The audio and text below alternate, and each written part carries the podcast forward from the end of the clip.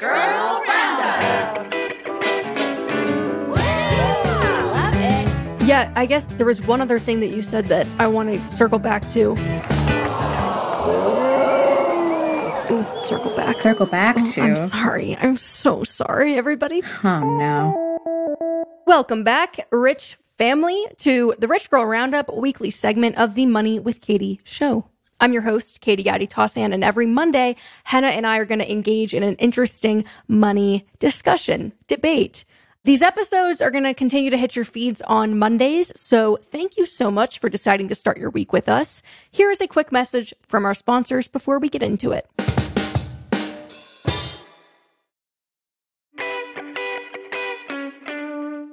Okay, on to the roundup. Henah, pulse check. How we doing? We're good. I graduated from the big over the head earphones to these in ear ones. So I feel like I've made it. I feel like Lizzie McGuire in the Lizzie McGuire movie where she's like, sing to me, Paolo. Uh, so there's a niche reference for I you. was just gonna say we're starting strong with our early 2000s lore. Hey, we have a millennial audience and we are two millennials. So um, I could read this week's question if you'd like. Go for it. Uh, it's from Rachel B, and they wanted to know how credit works, whether it's okay to close old cards, and what should we know about credit utilization. Mm. Um, so I think this is a really, really interesting topic, mostly because I learned in the last couple years that credit scores weren't a thing really before 1989, which is not that long, uh, not that long ago at all. No, that's not that long ago. I, I just when you said they weren't at that, I was just imagining like a bunch of cavemen like looking at their FICO scores. to be like, oh man, I can't get funding for my new cave painting. So I, I did look it up, and credit reporting has been around for many centuries, but I don't think it was formalized until 1989. And the Hmm. reason was uh, because, interestingly enough, Fannie Mae and their equivalent Freddie Mae, they wanted sort of an industry-wide way to report on people's credit. And so that's how FICO came up with the credit score. So for those who are unfamiliar, your scores today run from like 300 to 850 and 850 is the highest you can have. Um, and it uses, I think, five factors to figure out what your credit score is. yeah, five or six. Yeah, it's like payment history, the length of credit that you've had, the amounts you've owed, new credit, and then what kind of credit mix you have. So I guess like credit cards versus loans and mortgages, that kind of thing.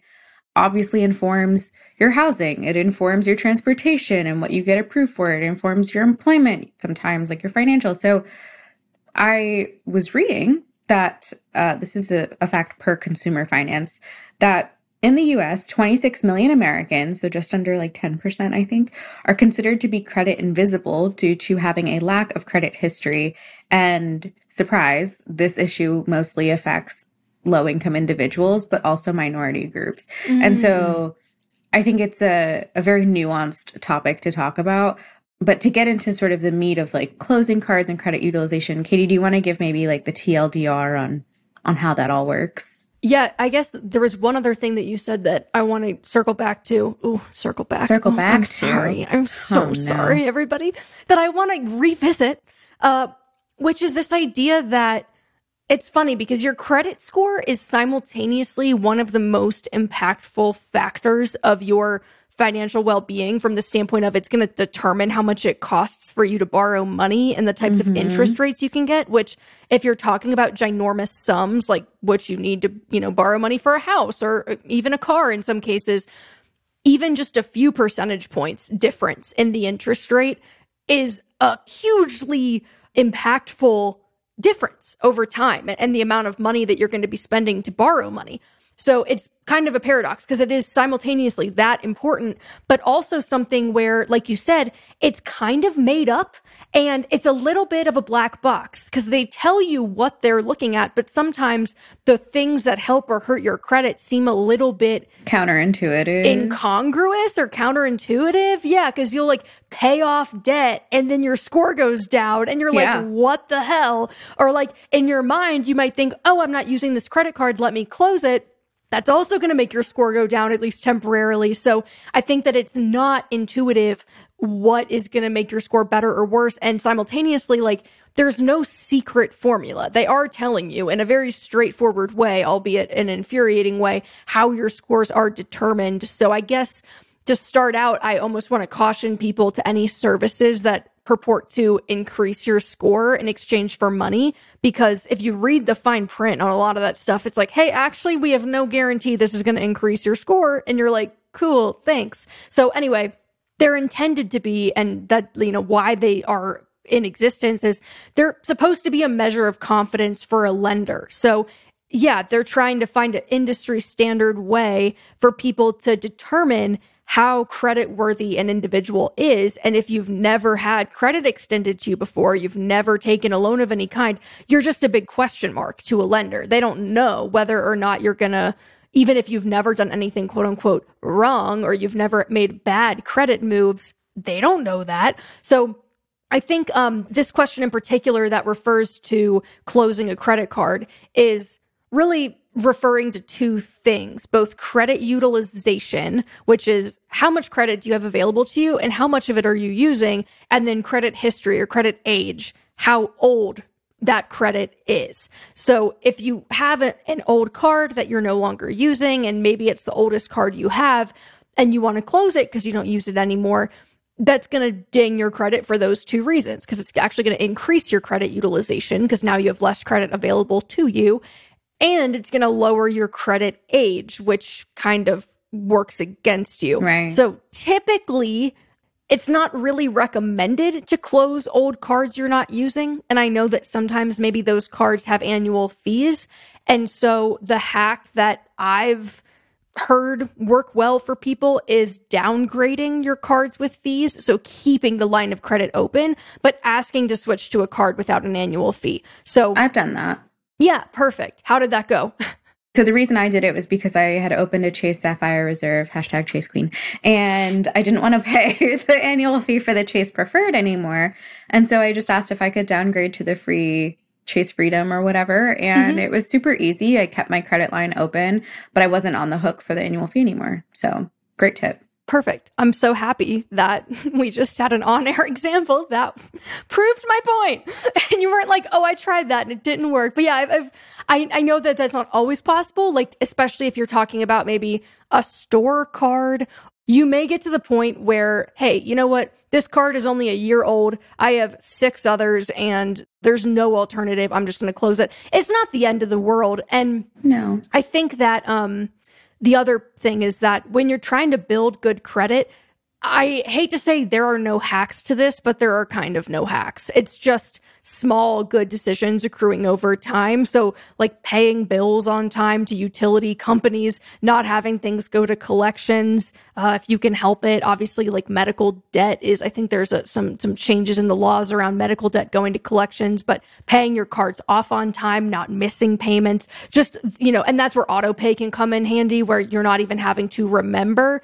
And if you're having a hard time getting a credit card and you're trying to build credit, you can check out secured cards that you basically give the company say $300 and that is their collateral where now you get a credit card in exchange for with a $300 limit. They already have the $300 so they know you're not going to default. But making those payments on time every month can help rebuild credit and you know there are other credit repair tips but that's a great point. I never even heard of that. And i think the other piece of this which is if you've decided you're going to close a card is that you want to be mindful of when you're doing it because yes. if you're planning for certain things in life, like you know you're going to apply for, you know, a mortgage or pre approval for a loan, like whatever, and they see that your credit has been dinged recently, that's not going to look great. so mm-hmm. you want to be really mindful of that. The other thing is, when you're talking about paying things off on time, you want to make sure that there's no like recurring payments or existing balances or like leftover rewards yeah. that you haven't considered before you close that card. And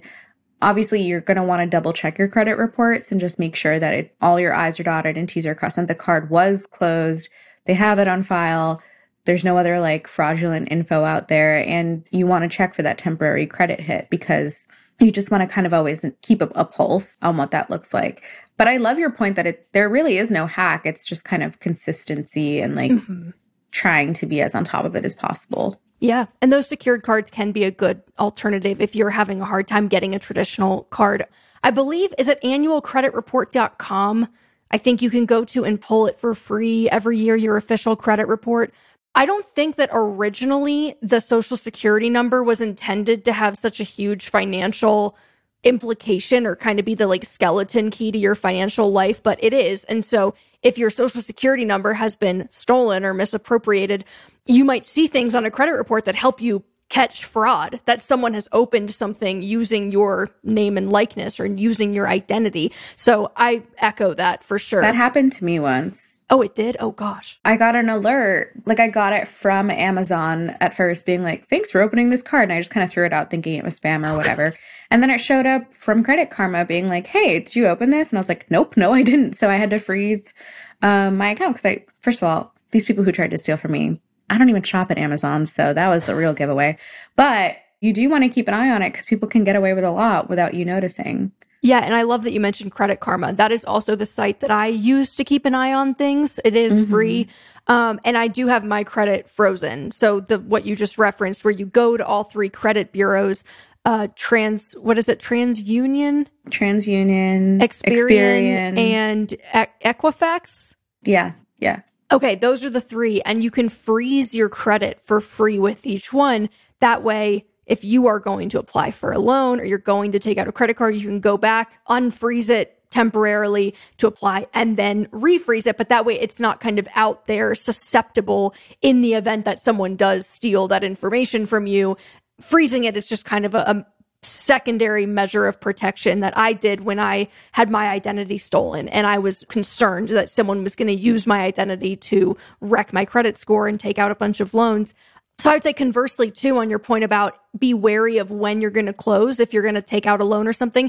I would say the opposite is also true that if you're stressing about a slight ding on your credit score because you're trying to pay off debt or you do decide to close a card and if you're not planning on taking out a loan anytime soon, it doesn't really matter. I mean, obviously, you want to maintain a good score for when you need it, and it does take time to build up a good score. But those like temporary dips and stuff are not really going to long term impact you it's one of those things where it's again a paradox. It's extremely important, but it's only important at certain times. So as long as you're aware of it and like timing those decisions appropriately, it's not something to lose sleep over if month to month your score suddenly changes and it's like, "Oh my god, why did it dip 5 points?" I mean, that's kind of not really relevant. So, as usual, the answer is it depends. Good luck.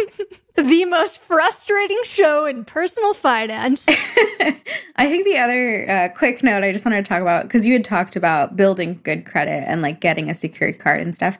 Um, if you are someone who's younger who's listening, or you have kids um, who are reaching their teenage years or early adult years, I think supporting them on building those good credit habits, you can listen to last week's episode about teaching your kids about how to um, save for their future. Having that guidance from your parents can be invaluable. And that was a big thing that my parents helped me with was like getting my credit score in a strong place before I had to deal with credit cards on my own. Hashtag blessed. Hashtag privilege. And that's our show. Thanks for listening to this week's Rich Girl Roundup. We'll see you on Wednesday for some more riveting financial information.